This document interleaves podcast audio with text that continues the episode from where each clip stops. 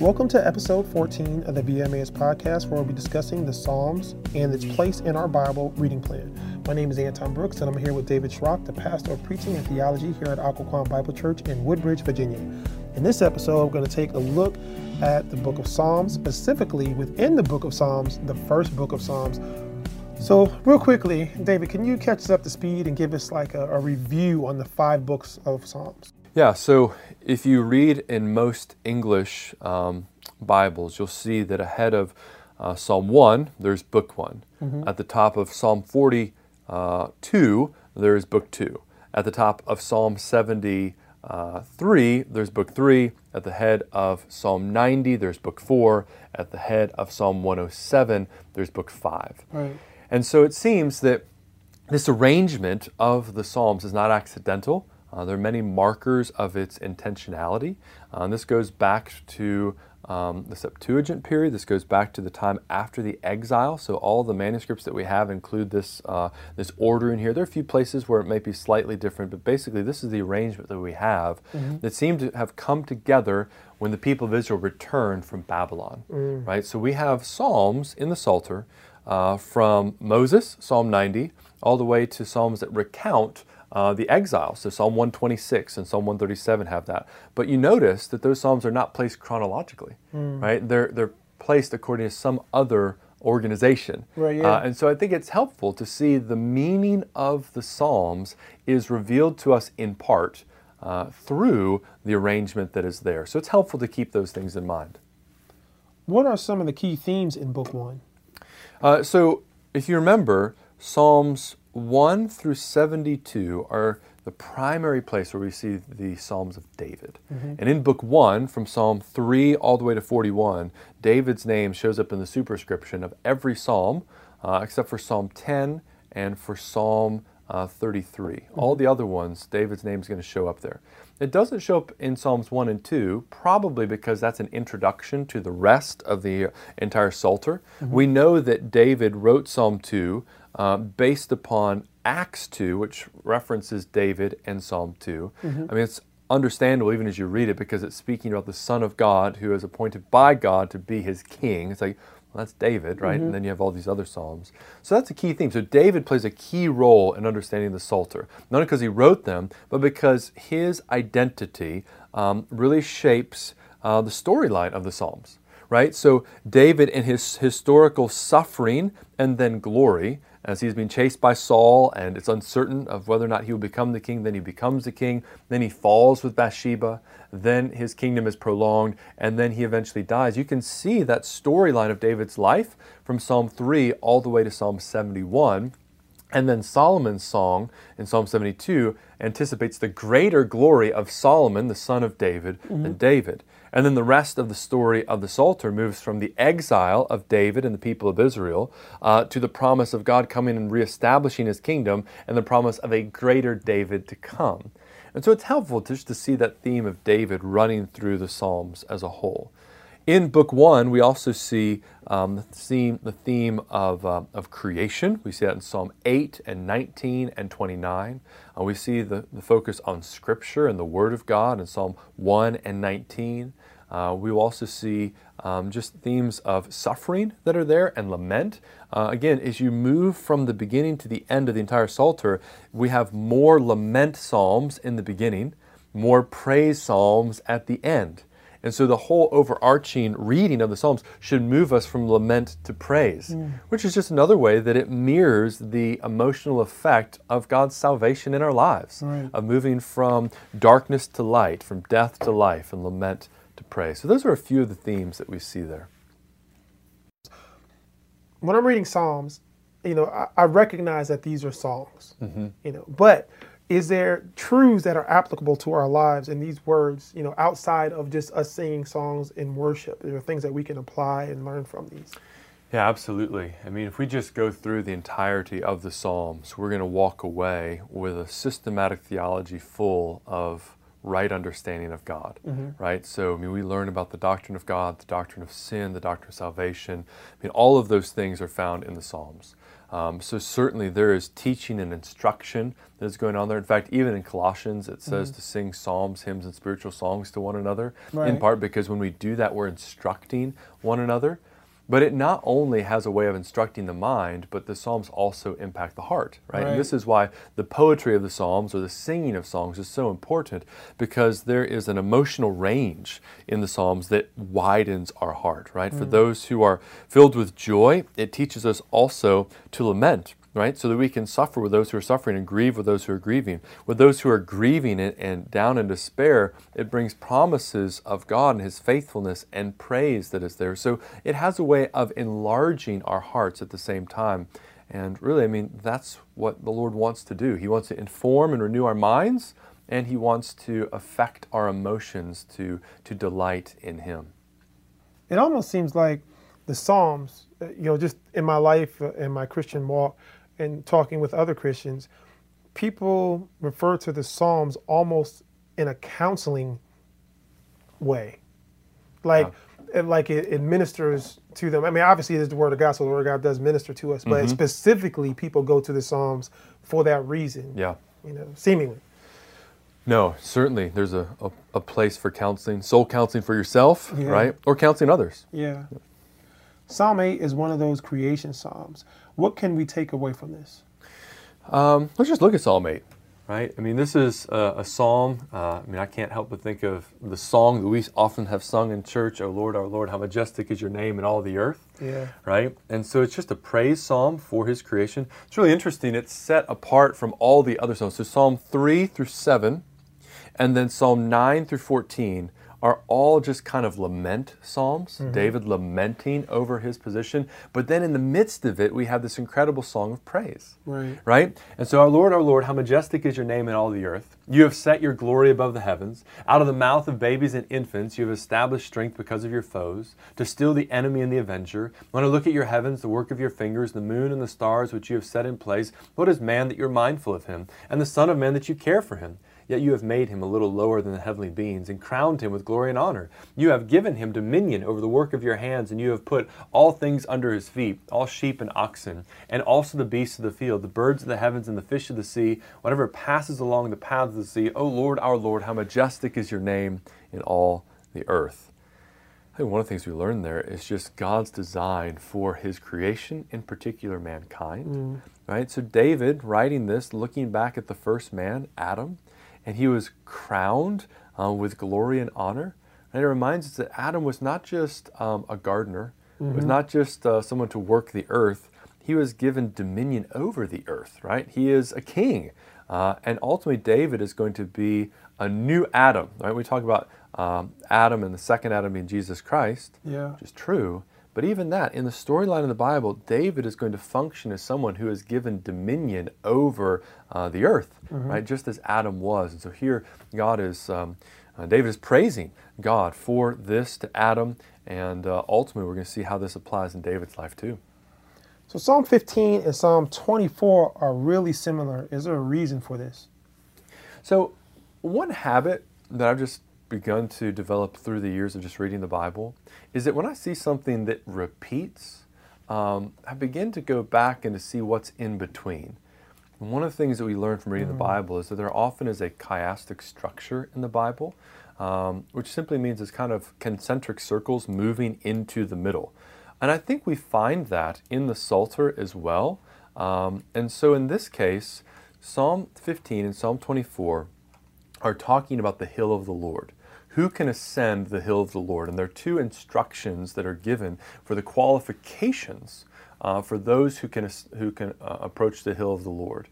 And what's interesting then is that in the middle of these Psalms, we come to a victory psalm of, of God um, working victory for David. David giving praise for that at the time of Saul. So we have a little historical note there at the beginning of Psalm 18. Psalm 19 talks about the Word of God, um, the Word of God, which uh, would have been given on a hillside. Mm-hmm. if they're thinking of just the mountains of the Lord. Um, so I think it's just helpful when we see structurally things repeating to just kind of read them together yeah. and not just say, oh, it's just kind of coincidental that those mm-hmm. things are there. Uh, I mean, ultimately, Psalm 1524 give us the theme of like, who can ascend the hill of the Lord? And the truth is that when you look at those qualifications in those verses, those don't apply to me. Those Right. things are not things that I have done, right? Um, but they are uh, ways that I'm to conduct myself as I walk by faith uh, in the one who has done those things. So, oftentimes we talk about the Psalms as being a book that identifies and helps us to see Christ, right? And that's because Christ is the Son of David, but it also is going to describe this righteous one who has walked according to the law of God. And when we read that, say, that's not me, but that's Jesus. And because I've trusted in him and I'm in him by faith in him, well, then these are the ways that I'm to conduct myself. Yeah. Right? And so they do apply to me, but again, always and only through the Lord. Amen. So Psalm 23 is perhaps one of the most famous psalms in the Bible. Everybody's familiar. It starts off, "The Lord is my shepherd, and I shall not want. He makes me to lie down in green pastures. He leads me beside still waters." It is often quoted at funerals, at hospital beds. Is there anything we can miss by reading it alone?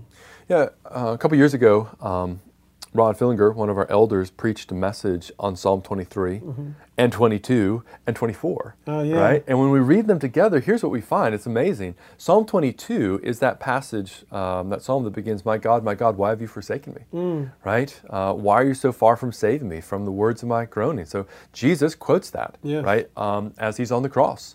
Uh, and by the end of that psalm, it moves from the suffering that Jesus has experienced, and some of the words are incredibly prophetic mm-hmm. of what Jesus experienced on the cross, but it's also an experience that David had, right? So these are things that David experienced, and then the greater David experienced them in greater ways, mm. right? And so God, in His providence, created a David in all the circumstances in his life so that he could write these Psalms such that a greater David could come and fulfill mm. them in greater ways. But the movement of Psalm 22 moves from the suffering of this righteous king uh, to his glory, right? And the resurrection, even, or just the raising of that king. And then from there, we move to Psalm 23, where it speaks of the Lord is my shepherd, I shall not want. So, what a striking contrast. My Yeah. God, my God, why have you forsaken me? The Lord is my shepherd, I shall not want.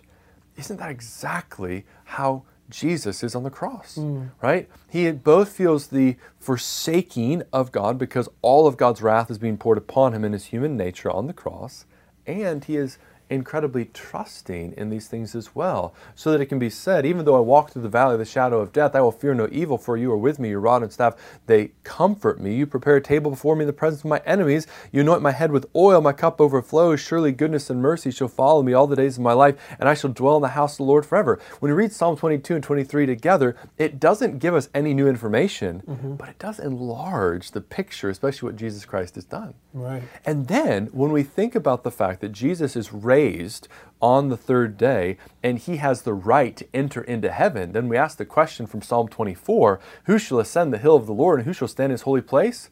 Well, it's Christ, the one who has clean hands and a pure heart, who does not lift up his soul to what is false and does not swear deceitfully. He will receive blessing from the Lord and righteousness from the God of his salvation. Such is the generation of those who seek him, who seek the face of Jacob. And then it says, Lift up your heads, O gates, and be lifted up, O ancient doors, that the King of glory may come in. It's like, is it not something in Psalm 22, 23, and 24 that gives us a picture of death, resurrection, mm. and ascension of Christ coming into glory, right? I think Wow. it does. I've never read it that way. Yeah. Yeah, and when we read it together, we see it. And, and it's not to take away at all from Psalm 23 and all the glorious truth that is there. Right, yeah. But it's like, okay, now it's in stereo sound, right? You've got one element, but now you have another and another, and it's just like, this is too much. This is glorious. Wow. Surround sound. Mm-hmm. we spoke a few minutes ago about Psalms being used for counseling. Uh, is there any particular Psalms in Book One that would that we should remember? So I think Psalm 27 would be one of them. Um, psalm 27 is just a, a, a great psalm of um, just trust in the Lord, right? It begins, The Lord is my light and my salvation. Whom shall I fear?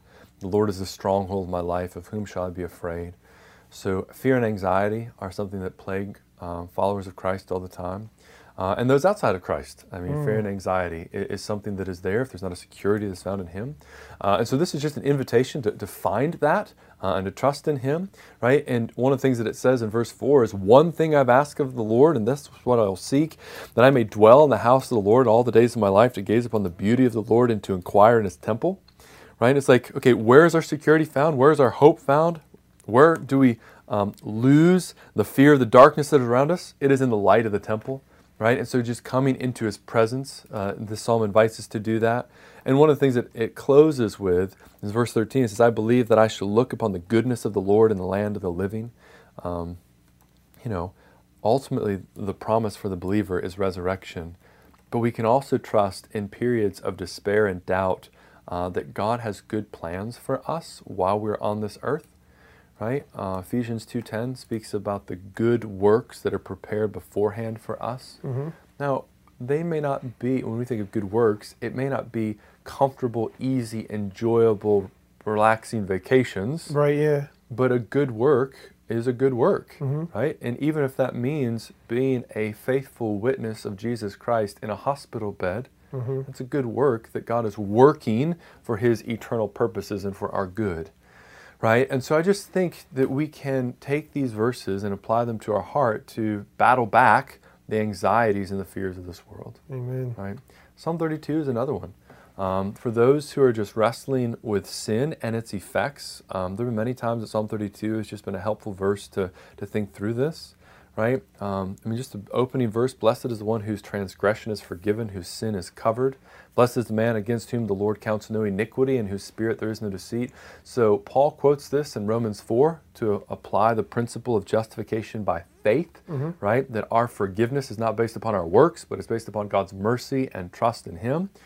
And what I think is just amazing about this is verses 3 and following speak to the fact, for when I kept silent about my bones, or excuse me, when I kept silent, my bones wasted away. That is, when I didn't confess my sin, it began to have physical effects on me. Through my groaning all the day long, for day and night your hand was heavy upon me, my strength was dried up as by the heat of summer. I acknowledged my sin to you, I did not cover my iniquity. I said, I will confess my transgressions to the Lord, and you forgave the iniquity of my sin. And so it reminds us that sometimes our physical effects um, have spiritual hmm. uh, sources. Yeah. Right? And when we can't place why there's just brokenness going on in our life, we can come back to the Lord and confess our sin to Him and entrust ourselves to Him and trust that He may begin to put the pieces together. And in verses like this, it helps us just to put expression to the feelings of just devastation that can be there. And maybe we don't even know mm-hmm. that there is some sort of deep seated idol that is in our heart.